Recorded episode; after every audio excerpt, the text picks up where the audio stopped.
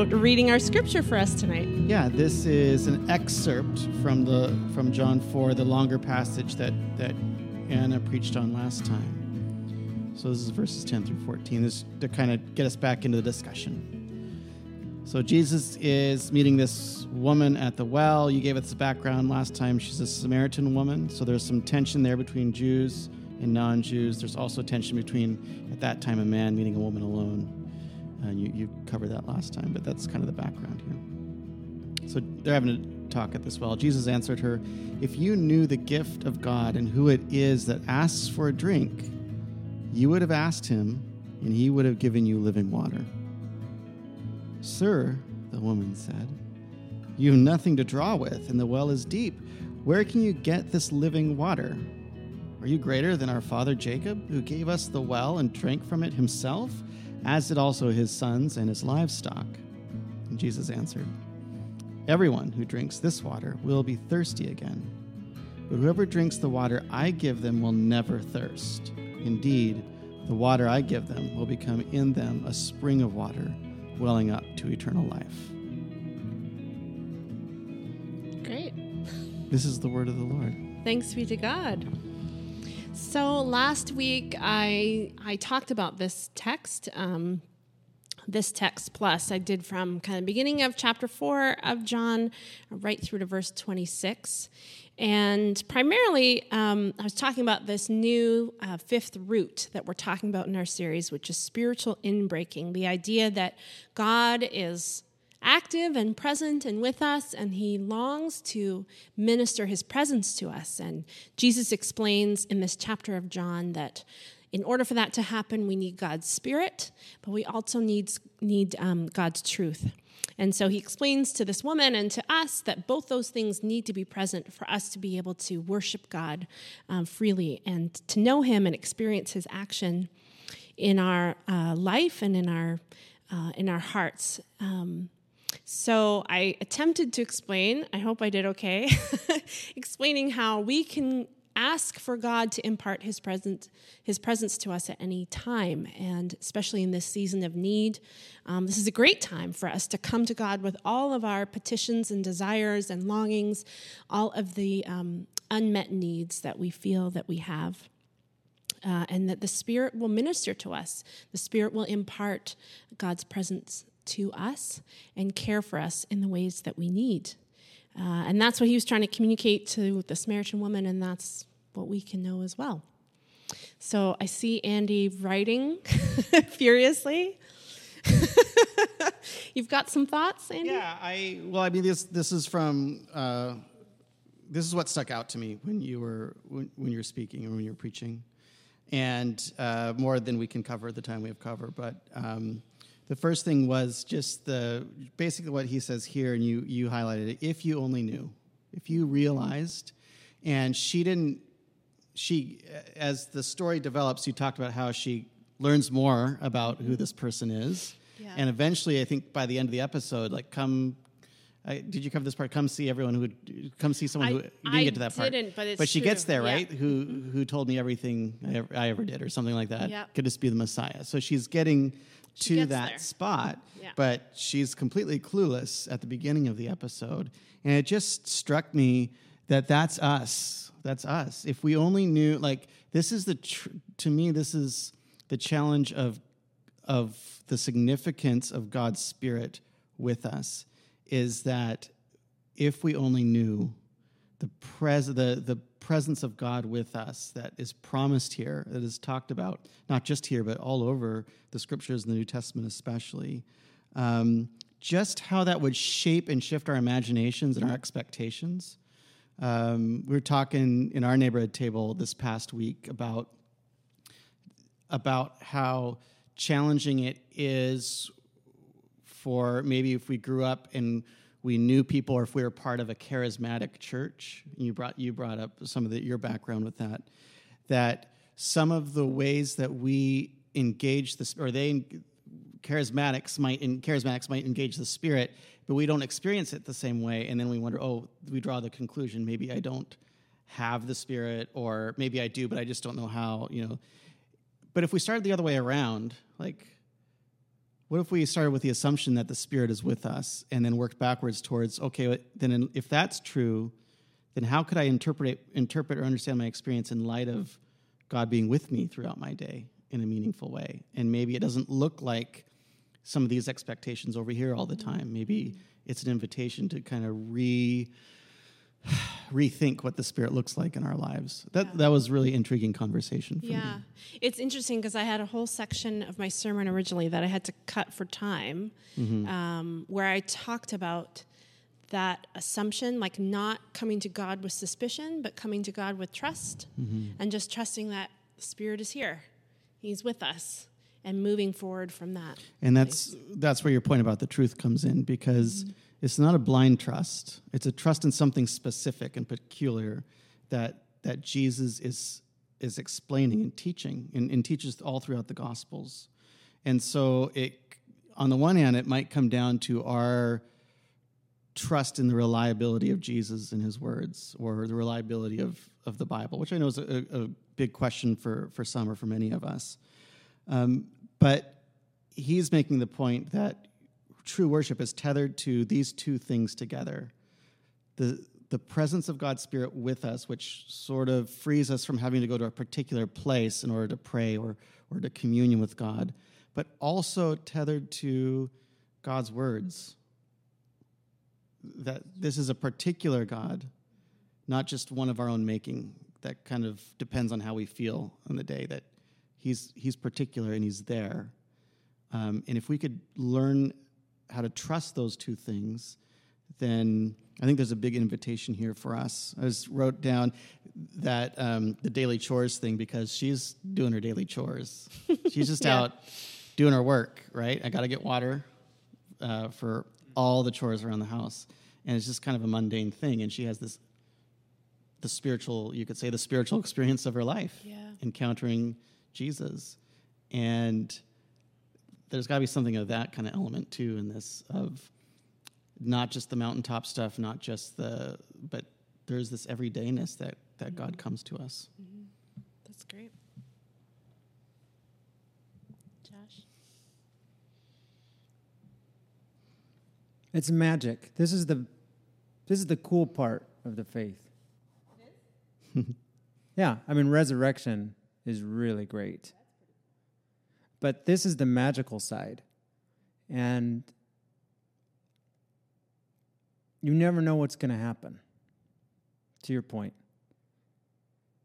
We'd like to seal things off, make compartments of everything, but really if the kingdom of God, if the kingdom of heaven, the place where God dwells and inhabits, if that's more real and more firm than the life that we live, and if there's some points of intersection, like that parallel universe, and where we get glimpses into some other reality, some overlay, where water is more than water in this, in this picture. And later in John 6, bread is more than bread flesh is more than flesh. And and in in the Gospel of Mark, when Jesus is talking about beware the the the leaven, the yeast of the Pharisees, and they're like, we we only have one loaf of bread. He's like, are you? No, that's not what I'm talking about. There's always an extra layer. And what I can't remember what writer said this in in a in a sort of post Christian, post theistic world, we're haunted by ghosts. Like there's because we're always looking around for horizontally for meaning and trying to locate meaning here and there. But it doesn't have that much meaning unless there's a second layer which is inhabited and mystical and magical. I don't mean like incantation sort of magic. I mean, like at any point in time, you could meet Jesus at the well. Or we've got in Acts when um, this is right after the coming of the Holy Spirit, doing some magic, like some some fire show, and then leading into the community, which we talked about at the end of Acts 2. And then the beginning of Acts 3, Peter and John were going up to the temple at the hour of prayer. They were just doing their daily prayers. And a man lame from birth. So this is this guy's been busted coming from the womb, was being carried, whom they laid daily at the gate of the temple that is called the Beautiful Gate, to ask alms of those entering the table. So he's humiliated and he's asking for help. Seeing Peter and John about to go into the temple, he asked and received alms. And Peter directed his gaze at him, as did John, and said, Look at us. And he fixed his attention on them. But Peter said, I have no silver and gold, but what I do have I give to you. In the name of Jesus Christ of Nazareth, rise up and walk. That's magic. But that like stands out as unique, extraordinary, and exceptional. These things don't happen all the time. And it's a great mystery. We would like them to happen more. Yeah, they don't happen they don't happen all the time now. They happened all the time when Jesus walked around. and they seem to happen with greater frequency in the gospels Yeah. and in the book of Acts. Yeah, but not enough. I mean, there's still more people that need to be healed all the time. And he's Yeah. like, I came to teach and to preach. And so it's sort of, and some of the atheists, agnostics who challenge Jesus, the goodness of Jesus, go, well, if he could heal the blind man, well, why not heal blindness? Right. So there is the mystery and the will and the pleasure of God. And we can't really know that, and that's kind of frustrating. But here's the thing at any point, God could do something magical, so to speak. Yeah. Yeah. And I, like in John's gospel, so when she says here, I perce- sorry, I perceive you're a prophet after he yeah, yeah, yeah. changed the subject. oh, I see that you're a prophet. That um, that I'm I'm dig I've dug into John 14. I'm going to preach on that next time. Um, he says it's that Greek word behind see to see, uh, to perceive, to see. To know. Yeah, he says in uh, John 14, "You will see me after I go away. I'll be. It won't be physically present anymore, basically, but you will see me." And it's a little confusing. Uh, but you go back and you look at all the time that John uses that word, and it's always on this other layer that you're talking about, Josh. It's not just a physical seeing; it's the sign at Cana when he turns the water into wine. The disciples and the servants they saw something different. The woman at the well here, I perceived something beyond just what I first thought I was seeing here. Mm-hmm. And there's like half a dozen or more of these throughout John's gospel. And it's always seeing something beyond just the physical. And I think it's this invitation. And you're right, it, the big stuff doesn't happen enough or, or all that often. But I wonder, though, if there's an invitation to get in the habit of learning to see beyond, to kind of see into that other that other realm or that other layer of, oh God, is this you at work? Maybe not with a big miraculous water into wine or a healing, but is there these subtle things that are that I am hearing or that's happening in our common life together that we could say, oh wait a minute, maybe that maybe that was the Spirit of God doing something in our midst. And we just need to learn to have eyes to To see have it. eyes to see. I mean, Jesus communicates to her in this prolonged interaction that the Spirit is available to her whenever she asks. Like the Spirit of God wants to communicate God's presence whenever we ask. And something we talked about at staff meeting this week around this text was do we ask? Do we hunger? Do we thirst? Do we do we expect? Do we anticipate? Do we invite God in? Most of the time we are just doing the mundane thing and we don't take the opportunity to ask. And what she demonstrates here in this progressive conversation is well just a little bit more a little bit more a little bit more and in the end she has a conversation and a realization that transforms her life and ultimately her entire village is saved because of Yeah. this revelation right? Because it's not just water for her; it's water through her for others. There's another point of yours of um, he doesn't just provide for us, but also for others through us, because this becomes the the well for others to also draw from. That's pretty cool. It is the asking and the looking and the hearing. It has to be because most of life is routine and ordinary until you hit bumps. And some of them are bad bumps, like pandemic bumps. And some of them are like sweet surprises. Wow, that's cool, you know, like. But he, it- it seems like God wants us to keep asking and looking and seeing and to receive what we have with gratitude which transforms how we look at it and receive it. And then sometimes to give us a little extra, and those become the Ebenezers from that one song, Come Thou Fount, the rock of remembrance. He gives those special spots in one's life. Go, wow, unmistakably that was God. It stood out, right? And that's most of the Bible. Is just selective bits of these puncture points between that universe and this one, these parallel realities. And but also that's the exceptional side, but the most exceptional stuff is the ordinary stuff. Because he says, Paul in Galatians, to keep in step with the Spirit, that's the, the heading. And it's not like speaking tongues like crazy all the time. It's the stuff I say whenever I've been vexed by my children since very early on. Peace, patience, love, kindness, faithfulness, self control. I said it three times a day to prevent myself from swearing, using profanity because of various technical things and frustration. Yeah. That's, but it's, it's in sort of an incantation, but it actually helps me be present with God and ask. Because he says the fruit of the Spirit, this big cluster of grapes, being with the Spirit is love and joy and peace and patience and kindness and goodness and faithfulness and gentleness and self control. That's what's available to us. It's only like little highlight in Corinthians of the really extraordinary stuff. This is the money shot. This is the, the ordinary stuff, and the hardest stuff is to have patience with people who are very irritating. Not mentioning any names. yeah.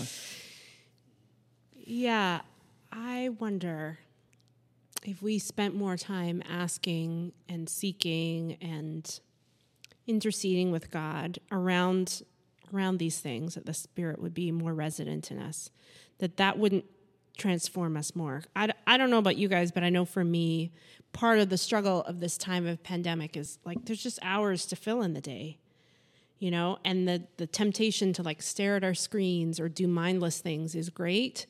Um, the other night, I I just decided to call up a friend and we decided just to pray together, like rather than just having a normal conversation. We're like, let's just use this time to pray. we prayed for like an hour and a half.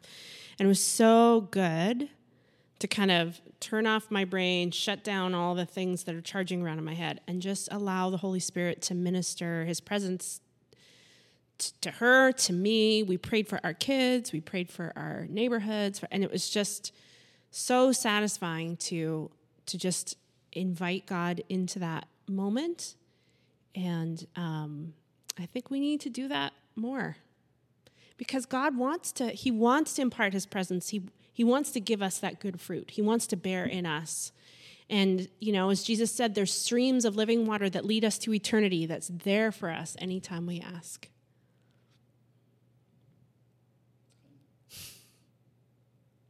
I mentioned at staff meeting because Anna was sharing this at staff meeting just to give us some direction. When I was at this a former church, good, we're still in good standing. It's not an X. but, yeah. there was this seeker. She had an aroused appetite for spiritual things, and she came to the church, and um, we had we we used that as a chance to start like a college and career group, you know, twenties, twenty somethings group and there was about six or seven of us. And I don't know, six weeks in, I can't remember how, how far in we were, but we were going through this passage in John 4. And I said on a whim, you know what? Why don't we just see what happens? We'll pray. We'll read through this passage and pray through it every single day for this next week, and see where we're at in a week from now. And a week later, we say, "Well, that was it was great. It was helpful. It's I don't know if you've ever done it. It is a helpful exercise. It was like generally helpful.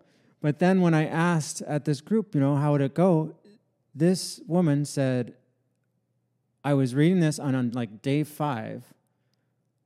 I realized, wait, I'm always thirsty. I literally always have a Nalgene with me all the time because I've been so thirsty lately. And then she she realized that she was the one in this story. She had a bit of a rocky past that she was not proud of. And that led to this uh, amazing encounter with Jesus. But it wasn't on day one or two or three of reading the same section. Like that sort of is the, is the case in point. It, he gets to choose these, these puncture moments of his world and ours. And then when they happen, though, wow, they're transformative. And she started following Jesus and has been ever since. Hmm. What an amazing story. None of the rest of us got that in that group from that passage, by the way. So it, this isn't, that's the magic of it, though. It's unpredictable. Yeah, it's not a mathematical equation. And it didn't, it, it rooted her and it grounded her. It didn't then become an expectation that if God is real, then I should always have this kind of Every thing time. happen all Hmm. the time. It was exceptional. Hmm. But I want that. I would love more of those for me and for others. Yeah. Yeah. Can't hurt to ask. Let's let's do it. I should ask. Oh Lord, Father, Son, and Holy Spirit, would you come? Would you come reside in us? Fill us to overflowing, Lord, with your Holy Spirit. Come and minister to each of us in the dark and hurt places. Help us to know and see and experience your truth for ourselves. And will we see the fruit of your spirit in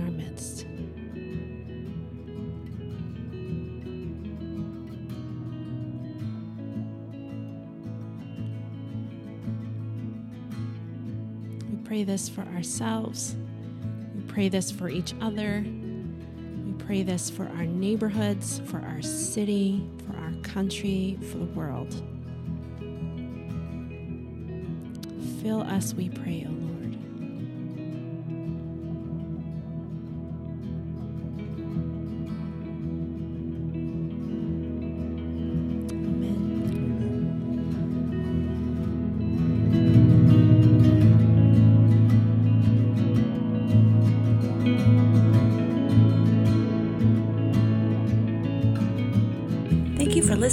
Table Radio, an extension of the life of the Table Church, a community in Victoria, BC. Our mission together is to love God, love each other, and to love and bless our neighbors so that we may see Christ revealed in common life.